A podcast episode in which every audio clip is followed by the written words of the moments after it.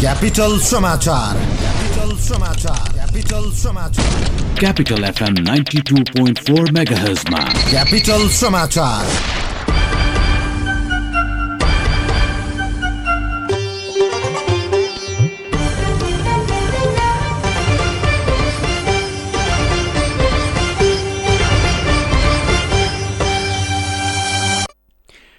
नमस्कार मध्याह बाह्र बजेको क्यापिटल समाचारमा स्वागत छ। म सुशील खतिवडा सुरुमा मुख्य समाचार। लगानीको लागि नेपाल भर्जिन ल्यान्ड भएको प्रधानमन्त्री ओलीको दावी विदेशी लगानीकर्तालाई नेपालमा लगानी गर्न आग्रह। एसई परीक्षामा चरम लापरवाही प्रश्नपत्र पहिल्यै सार्वजनिक भएपछि प्रदेश आजको परीक्षा पनि स्थगित। विपक्षी नेता हुआ गुएदोमाथि भेनेजुएला सरकारको प्रतिबन्ध। पन्ध्र वर्षसम्म कुनै पनि सार्वजनिक पद धारण गर्न नपाउने। र इन्डियन प्रिमियर लिग आइपिएलमा बेङ्गलोरलाई हराउँदै मुम्बईको पहिलो जित। आज सनराइजर्स हैदराबाद र राजस्थान रोयल्स भिड्ने तपाईँहरूलाई एउटा कुरा भन्छु ल। आग लागि हुन नि। तिन चिजको जरुरत हुन्छ। पहिलो हिट यानि कि तापक्रम। दोस्रो फ्युल अर्थात् आगोमा जे बल्छ सबै जस्तै घर जङ्गल कागज मान्छे। अनि आगो लाग्न चाहिने तेस्रो कुरा हो अक्सिजन। यी तिन चिज मिल्यो भने आगो लाग्छ। र विज्ञहरू भन्छन् यी तिन चिज हिट फ्युल र अक्सिजन मध्ये कुनै एक कुरालाई छुट्याउन सकियो भने आगो लाग्दैन। अब यो छुट्याउने कसरी? यसको उपाय छ नेपालको पहिलो फायर स्कुल अनि private multi dimensional training centre Himalayan institute of fire and emergency services प्रालीसँग जहाँ आगलागी नियन्त्रण विपद व्यवस्थापन जोखिम न्यूनीकरणका साथै सुरक्षित रहने तरिका अनि राहत र उद्धार कार्य सम्बन्धी अन्तर्राष्ट्रिय स्तरका तालिमहरू राष्ट्रिय र अन्तर्राष्ट्रिय प्रशिक्षकहरूबाट दिइन्छ। त्यसैले आगलागीको जोखिमबाट बचौँ र अरूलाई पनि बचाउँ। थप जानकारीका लागि Himalayan institute of fire and emergency services private limited Vegas housing Vegas city Balkumari Lalitpur. Phone number शून्य एक पाँच दुई शून्य शून्य सात सात दुई पाँच दुई शून्य शून्य सात सात दुई। High face be prepared safety first तपाईँ क्यापिटल समाचार काठमाडौँमा capital FM ninety two point four megahertz पूर्वाञ्चलमा radio Sarangi one O one point three megahertz र पश्चिमाञ्चलमा radio Sarangi ninety three point eight megahertz सहित देशभरका विभिन्न एफएम स्टेसनहरूबाट एकैसाथ सुनिरहनु भएको छ। समाचार अब विस्तारमा। प्रधानमन्त्री केपी शर्मा ओलीले लगानीको लागि नेपाल भर्जिन ल्यान्ड भएको बताउनु भएको छ। आजबाट काठमाडौँमा सुरु भएको दुई दिने लगानी सम्मेलनको उद्घाटन गर्दै प्रधानमन्त्री ओलीले विदेशी लगानीकर्तालाई नेपालमा लगानी गर्नको लागि आह्वान गर्नुभयो। तीन करोड नेपालीको जीवनस्तर सुधार्न सरकारले काम गरिरहेको भन्दै विदेशी लगानीको लागि व्यवसाय गर्ने वातावरणमा धेरै सुधार गरेको उहाँको भनाइ छ। नेपालमा राजनीतिक स्थायित्व मात्रै नभई नीतिगत स्थायित्व पनि भएको उहाँको जिकिर छ। नेपालले सन् दुई हजार तेइससम्ममा मध्य आय भएको मुलुक बन्ने र सन् दुई हजार तीससम्ममा दिगो विकास लक्ष्य हासिल गर्ने लक्ष्य लिएको उहाँले उल्लेख गर्नुभयो। प्रधानमन्त्री ओलीले दुई अङ्कको आर्थिक वृद्धि गर्न सरकारलाई पाँच वर्षभित्र अन्ठानब्बे खर्ब रुपियाँ आवश्यक पर्ने भन्दै वैदेशिक लगानी आवश्यक परेको प्रश्न पार्नुभयो। अधिकांश नेपाली काम गर्ने उमेर समूहका भएको जानकारी गराउँदै श्रमको मूल्यको हिसाबले पनि नेपालमा लगानी गर्न उपयुक्त हुने प्रधानमन्त्री ओलीको दावी छ।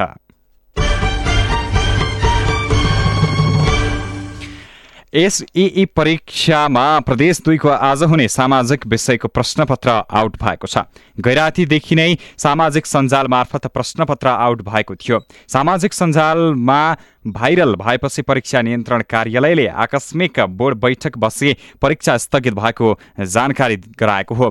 कार्यालयका उपनिरी उपनियन्त्रक चेतनाथ शर्माले प्रश्नपत्र आउट भएको पुष्टि गरेपछि प्रदेश दुईको आजको परीक्षा रद्द गरिएको जानकारी दिनुभयो। रातो कागजमा छापिएको प्रश्नपत्र सहित सामाजिक सञ्जालमा गैरातीदेखि नै प्रश्नपत्र पोस्टहरू गरिएको थियो। हिजो प्रदेश नम्बर दुईकै विज्ञान विषयको प्रश्नपत्र पनि परीक्षा सुरु हुनु अगावै बाहिरिएको थियो। सप्तरी जिल्लाबाट प्रश्नपत्र बाहिरिएको सूचना पाएपछि बोर्डले प्रदेश दुईको उक्त परीक्षाको उक्त विषयको परीक्षा रद्द गरेको छ।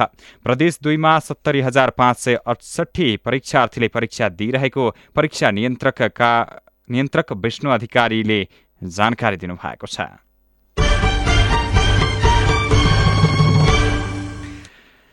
राष्ट्रिय प्रजातन्त्र पार्टी राप्रपा हिन्दू राष्ट्रको माग गर्दै आन्दोलनमा उत्रिएको छ। पहिलो चरणको आन्दोलन अन्तर्गत राप्रपाले आजबाट देशैभर प्रचार प्रसार अभियान सुरु गरेको हो।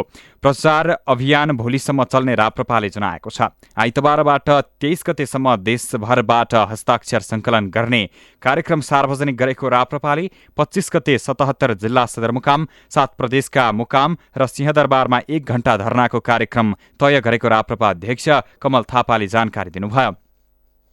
त्यस्तै चैत्र अठाइस गते स्थानीय तहमा एक घण्टा धरना दिँदै धर्मनिरपेक्षताको विरोध गर्ने उसको तयारी छ।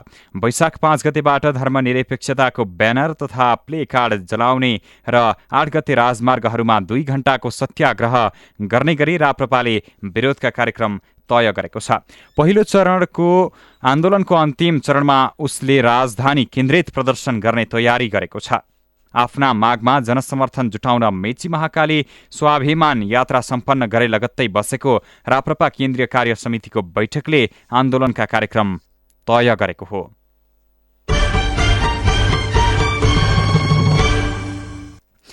अमेरिका भ्रमणमा रहेका उप प्रधानमन्त्री तथा रक्षा मन्त्री ईश्वर पोखरेल राष्ट्रसङ्घका महासचिव एन्टोनियो गुटेरेससँग शिष्टाचार भेटवार्ता गर्नुभएको छ।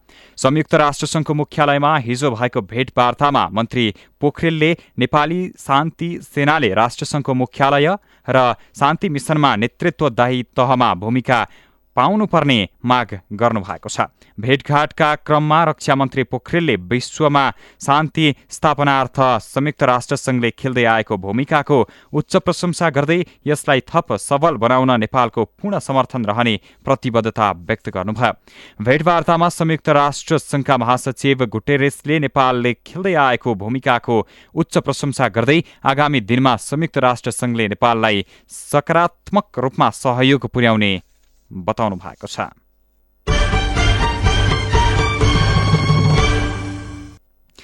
सरकारले फेरि पनि भूकम्प प्रभावित जिल्लामा आजदेखि छुट तथा पुनः जाँच सर्वेक्षण सुरु गर्दैछ। यसअघि भूकम्प लगत्तै केन्द्रीय तथ्याङ्क विभागबाट पहिलो पटक सर्वेक्षण गरिएको थियो। अघिल्लो वर्ष पुनः राष्ट्रिय पुनर्निर्माण प्राधिकरणले अति प्रभावित चौध जिल्लामा छुट तथा पुनः जाँच सर्वेक्षण गरेको थियो। अहिले भूकम्प अति प्रभावित चौध र कम प्रभावित अठार गरी बत्तीसवटै जिल्लामा छुट तथा पुनः जाँच सर्वेक्षण गरिँदैछ। आजदेखि सबै जिल्लामा सुरु गर्ने भनिएको छुट तथा पुनः जाँच सर्वेक्षण प्राविधिक तथा इन्जिनियरको आन्दोलनका कारण केही जिल्लामा प्रभावित भएको राष्ट्रिय पुनर्निर्माण प्राधिकरणले जनाएको छ। सर्वेक्षणको तालिम सकिएका जिल्लामा आजदेखि काम थाल्न र अरू जिल्लामा आइतबारसम्म तालिम सक्न भनिएको प्राधिकरणका उपसचिव एवं छुट तथा पुनः जाँच सर्वेक्षणका समन्वयनकर्ता मनोहर घिमिरेले बताउनुभयो।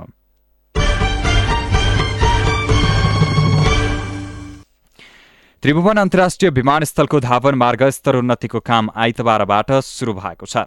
विमानस्थलको धावन मार्गको पुरानो पिच फालेर नयाँ फेर्न लागि हो। यसका लागि विमानस्थल दैनिक दस घण्टा बन्द हुने भएको छ। झण्डै चार दशकभन्दा बढी समयसम्म सामान्य मर्मत गरेर मात्रै काम चलाइँदै आएकोमा चैत्र सत्रबाट पूर्ण रूपमा नयाँ कालोपत्री गर्ने गरी काम थाल्न अन्तिम तयारी भइरहेको छ। चीनको सरकारी company China national agro technology international इन्जिनियरिङले यसको जिम्मेवारी पाएको छ। चिनिया कम्पनीले चार अर्ब सत्ताइस करोड रुपियाँमा रनवेको स्तरोन्नतिको काम सुरु गर्दैछ। नागरिक उड्डयन प्राधिकरण अन्तर्गतको अन्तर्राष्ट्रिय विमानस्थल हवाई क्षमता अभिवृद्धि तथा विस्तार परियोजनाका प्रमुख बाबुराम पौडेलका अनुसार नब्बे दिनमा काम सकिने अनुमान गरिएको छ।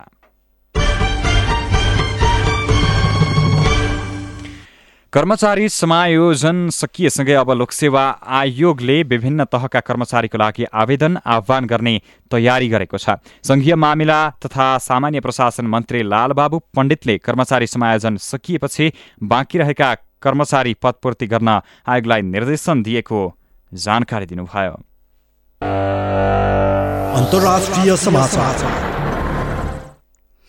भेनेजुएला सरकारले विपक्षी नेता हुवा गुएदोमाथि प्रतिबन्ध लगाएको छ। सरकारका वित्त नियन्त्रक एल्भेस अम्रोसेले स्वघोषित राष्ट्रपति गुएदोमाथि वित्तीय अपराध र सम्पत्ति शुद्धिकरणमा कसुर देखाउँदै पन्ध्र वर्षका लागि कुनै पनि सार्वजनिक पद धारण गर्न नपाउने गरी प्रतिबन्ध लगाएको हो। गुएदो हाल विपक्षीहरूको नियन्त्रणमा रहेको राष्ट्रिय परिषदका प्रमुख रहेका छन्।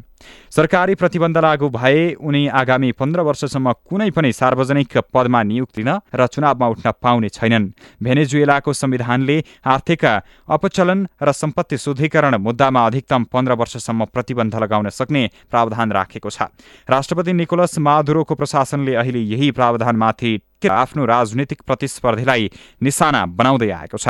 नेता गुएदोले भने आफूमाथि प्रतिबन्ध लगाउने सरकारी कदम नै गैर कानुनी भएको टिप्पणी गरेका छन्। छानबिन र कारवाही गर्ने निकायको आधिकारिकतामाथि उनले विमति राखेका छन्।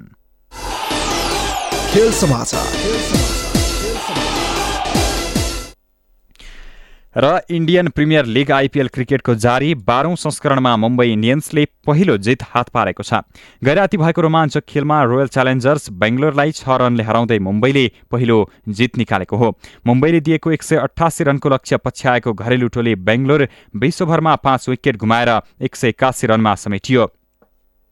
उसका लागि दक्षिण अफ्रिकी ब्याट्सम्यान एभिडे भेलियर्सले अभिजित सत्तरी रनको योगदान दिए पनि टोलीलाई जिताउन सकेनन्। यसै गरी कप्तान विराट कोहलीले छ्यालिस रन जोड्दा पार्थिव पटेलले एकतिस रनको योगदान दिए। बलिङतर्फ मुम्बईका स्प्रेत बुमराहले तीन विकेट लिए। यसअघि टस हारेर पहिले ब्याटिङ गरेको मुम्बईले बिस ओभरमा आठ विकेट गुमाएर एक सय सतासी रन जोडेको थियो। मुम्बईका कप्तान रोहित शर्माले अडचालिस रन जोड्दा सूर्यकुमार यादवले अडतिस रनको योगदान दिए। यो जितसँगै मुम्बईले दुई खेलबाट दुई अङ्क जोडेको छ पहिलो खेलमा मुम्बई दिल्ली क्यापिटलले हराएको थियो। कोहलीको कप्तानीमा रहेको बेङ्गलोरको भने यो लगातार दोस्रो हार हो। पहिलो खेलमा बेङ्गलोरलाई साबिक विजेता चेन्नई सुपर किङ्सले हराएको थियो। लिग अन्तर्गत आज पनि एक खेल हुँदैछ। राति सभा आठमा सुरु हुने खेलमा सनराइजर्स हैदराबाद र राजस्थान रोयल्सले प्रतिस्पर्धा गर्नेछन्। दुवै टोली पहिलो अङ्कको खोजीमा रहेका छन्। खेल समाचारसँगै मध्याह बाह्र बजेको क्यापिटल समाचार सकियो। अन्त्यमा मुख्य समाचार। लगानीको लागि नेपाल भर्जिन ल्यान्ड भएको प्रधानमन्त्री ओलीको दावी विदेशी लगानीकर्तालाई नेपालमा लगानी गर्न आग्रह। एसई परीक्षामा चरम लापरवाही प्रश्नपत्र पहिल्यै सार्वजनिक भएपछि प्रदेश दुईमा आजको परीक्षा पनि स्थगित। विपक्षी नेता हुवा गुएदोमाथि भेनेजुएला सरकारको प्रतिबन्ध पन्ध्र वर्षसम्म कुनै पनि सार्वजनिक पद धारण गर्न नपाउने। र इन्डियन प्रिमियर लिग आइपिएलमा बेङ्गलोरलाई हराउँदै मुम्बईको पहिलो जित आज सनराइजर्स हैदराबाद र राजस्थान रोयल्स भिड्ने अवस्था अहिलेलाई क्यापिटल समाचार सकियो। सुशील बिदा हुन्छु नमस्कार।